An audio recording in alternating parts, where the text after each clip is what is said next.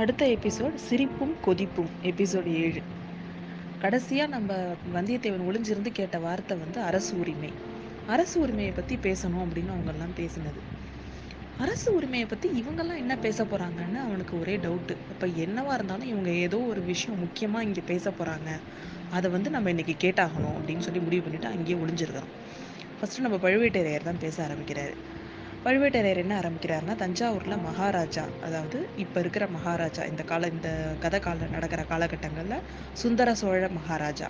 அவரோட உடல்நிலை வந்து ரொம்ப கவலைக்கிடமாக இருக்குது ரொம்ப நாட்களை எண்ணிட்டு இருக்கிறாரு அப்படின்னு சொல்லிட்டு சொல்கிறாரு அதனால் நம்ம அடுத்த நடக்க வேண்டிய விஷயங்களை பற்றி யோசிக்கணும். அதுக்காக தான் இந்த கூட்டம் அப்படின்னு சொல்கிறாரு அந்த கூட்டத்தில் இருக்கிறவங்கலாம் உடனே கேட்குறாங்க ஏன் நீங்கள் ஜோசியரெல்லாம் பார்த்தாச்சா? ஜோசியர்லாம் என்ன சொல்கிறாங்க அப்படின்னு கேட்குறாங்க ஜோசியர்லாம் என்ன சொல்கிறாங்க கொஞ்ச நாள் ஆகும் அப்படின்னு சொல்கிறாங்க ஆனால் நீங்கள் எல்லாருமே பார்த்துருப்பீங்க வால் நட்சத்திரம் வந்து மாலை நேரத்தில் தெரியுது.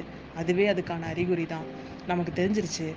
அதனால் அடுத்தது யாருக்கு வந்து அடுத்த வாரிசு யார் அடுத்தது பட்டத்தை ஆள்றது யாருங்கிறத பற்றி நம்ம முடிவு பண்ணிடணும் அப்படின்னு பழுவேட்டரையர் சொல்கிறாரு உடனே கூட்டத்தில் இருந்த யாரோ ஒருத்தர் சொல்கிறாங்க அதை எப்படி புதுசாக முடிவு பண்ண முடியும்? ஏற்கனவே தான் வந்து பட்டம் கட்டியாச்சு ஆதித்த கரிகாலருக்கு. அப்போ அவர் தானே அடுத்த வாரிசு. இதில் என்ன புதுசாக யோசிக்கிறதுக்கு இருக்குது அப்படின்னு சொல்லி அவர் கேட்குறாரு உடனே பழுவேட்டரையர் சொல்றாரு உண்மைதான்.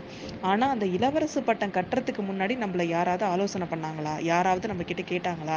உங்க இங்க இருக்கிறவங்க அத்தனை பேருமே பல தலைமுறையா நம்ம சோழ சாம்ராஜ்யத்துக்காக உழைக்கிறோம். நம்மளோட தாத்தா முப்பாட்டன் இவங்க எல்லாருமே பல போர்களில் உயிரை விட்டுருக்காங்க. அப்படி இருக்கும் பொழுது நம்ம கிட்டலாம் ஆலோசனை கேட்டிருக்கணும்ல. அடுத்தது வாரிசு யாருங்கிறதுல நம்ம கிட்ட கலந்து ஆலோசனை பண்ணியிருக்கணும்ல.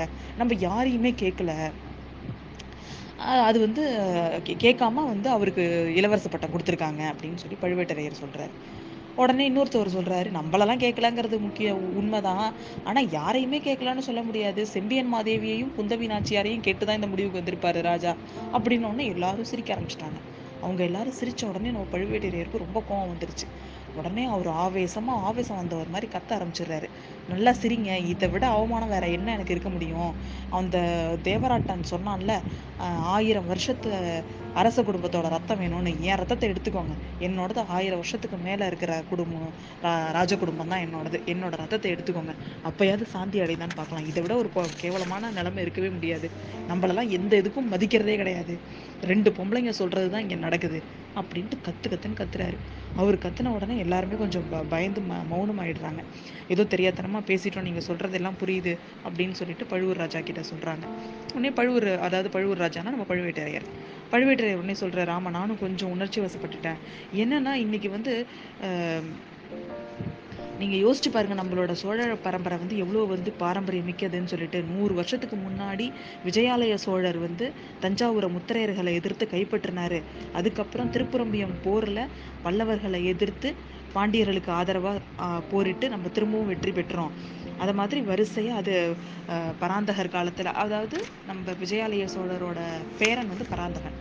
அவர் காலத்தில் வரைக்கும் நம்ம இவ்வளவோ விஸ்தீரணம் பண்ணிட்டோம். ஆனால் இப்போ வந்து நம்மளுக்கு வந்து அதாவது ஆந்திர பிரதேஷ் இப்போ இருக்கிற ஆந்திர பிரதேஷ்லேருந்து குமரி வரைக்கும் சோழ நாட்டோட கண்ட்ரோலில் இருக்குது ஆனால் நம்மக்கிட்ட என்னெல்லாம் வந்திருக்கணும்? ஈழம் வேங்கி கலிங்கம் இது எல்லாமும் நம்ம பக்கம் தான் இருந்திருக்கணும். ஆனால் இன்னைக்கு அது இல்லாமல் நம்ம போகிறதுக்கு காரணம் வந்து இந்த ரெண்டு இளவரசர்கள் தான். யார்? ஆதித்த கரிகாலனும் அருள்மொழிவர்மனும் தான் அப்படின்னு சொல்கிறாங்க அதுக்கு என்ன காரணம் சொல்கிறாங்கன்னு கேளுங்க. அதாவது வேங்கி வேங்கி நாடு கலிங்க நாடு இதெல்லாம் வந்து பணியாததுக்கு காரணம் ஆதித்த கரிகாலன். ஏன்னா அந்த வட வட பகுதிக்கு மாதண்ட மாதண்டன் அப்படின்னு சொல்லிட்டு அதாவது படைத்தளபதி. மாதண்ட நாயகனா இப்போதைக்கு பதவியில் இருக்கிறது நம்ம ஆதித்த கரிகாலன். அந்த பதவியில் அவன் காஞ்சிபுரத்தில் இருக்கிறான். காஞ்சிபுரத்தில் இருந்துட்டு அவன் வந்து அவன் நாட்டை விஸ்தீர்ணம் அதாவது போர் புரியறதை பற்றி இப்போ அவன் யோசிக்கிறதே கிடையாது.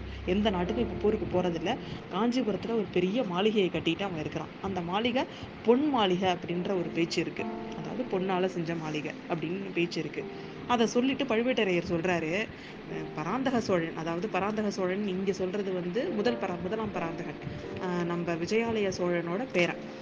அந்த பராந்தக சோழனே கூட பொன் பொன் வே கூரை வந்து சிதம்பரத்துக்கு தான் போட்டார். அதாவது திருச்சிற்றம்பல நாதருக்கு தான் போட்டார். தனக்கு போட்டுக்கல. இவன் தனக்கு போட்டுட்டு வந்து உட்காந்துக்கிறான் இதுல வேற ராஜாவையும் அங்க வந்து இருக்கணும்னு சொல்லிட்டு ஓலை மேல ஓலையா வந்து தூது அனுப்பிட்டு இருக்கிறான். அப்படின்னு சொல்றாரு. அப்படி அப்பனா ராஜா அங்க போயிடுவாரா? அப்படின்னு எல்லாரும் கேக்குறாங்க.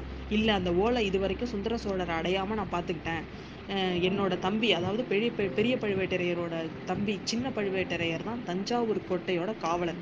அந்த அவர் கோட்டை நாயகனாக இருக்கிற வரைக்கும் யாரும் போய் நம்ம ராஜாவை பார்க்க முடியாது. அவரோட ப கோட்டை பாதுகாப்புனால இது வரைக்கும் இந்த எத்தனையோ ஓலை யார் மூலமாக ஓலை கொடுத்து பார்த்துட்டான் ஆனால் வந்து அதை இன்னும் சேர்க்கலை அப்படின்னு பழுவேட்டரையர் சொல்கிறார் அது மட்டும் இல்லை இந்த அருள்மொழிவர்மன் வந்து ஈழத்துக்கு போர் புரிய போறேன்னு போட்டிட்டு அங்கே போய் அவர் பண்ற விசித்திரமான நடவடிக்கை எல்லாம் எனக்கு ரொம்ப விந்தையா இருக்கு. பொதுவாக நாம போர் புரிஞ்சு போனோம்னா என்ன பண்ணுவோம்? அந்த எந்த நாட்டுக்கு போர் செய்ய போறோமோ அந்த அங்கே தங்கியிருக்கிற படை வீரர்களுக்கு அங்கேருந்து தான் உணவு வாங்கி உணவு கொடுப்போம். ஆனா இவர் விசித்திரமா இங்கேருந்து கப்பலில் நான் வந்து இது வரைக்கும் நாலஞ்சு தடவை கப்பலில் உணவுப் பொருட்களை அனுப்பிட்டேன் நான். அதுக்கு அவர் சொல்ற பதில் அதை விட விசித்திரமா இருக்கு. அங்க உள்ள மக்களை மக்களுக்கு நான் எதிரி கிடையாது. அந்த உள்ள அரசுக்கு தான் எதிரி.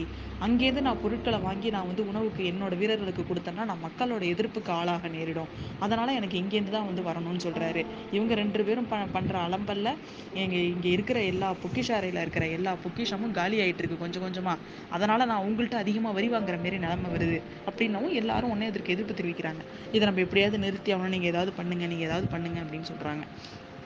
நீங்க ஏதாவது சொல்லலாம்ல மகாராஜா கிட்ட அப்படின்னு எல்லாரும் கேட்குறாங்க நான் எங்க எல்லா பல தடவை நான் சொல்லிட்டேன். ஒவ்வொரு தடவையும் பெரிய பிராட்டிட்ட கேளுங்க இளைய பிராட்டிட்ட கேளுங்கன்னு தான் சொல்றாரு. சுத்தமா நம்ம மகாராஜா அவரா முடிவெடுக்கிற திறமையே இழந்துட்டாரு. அதனால நம்ம கண்டிப்பா அடுத்தது என்ன பண்ணணும் அப்படிங்கிறத முடிவெடுக்க வேண்டிய முக்கியமான ஒரு நிலைமையில நம்ம இருக்கிறோம். இப்படியே விட்டுட்டோம்னா நம்ம சோழ சாம்ராஜ்யம் சின்ன பின்னமாயிடும் அப்படின்னு சொல்றாரு. இந்த நிலைமையில என்ன செய்யறது நீங்க தான் எனக்கு யோசனை செய்ய சொல்லணும் அப்படின்னு பழுவேட்டரையர் எல்லார்கிட்டையும் சொல்லிட்டு எல்லாரையும் பார்க்கறாரு இதோட இந்த எபிசோட் முடியுது.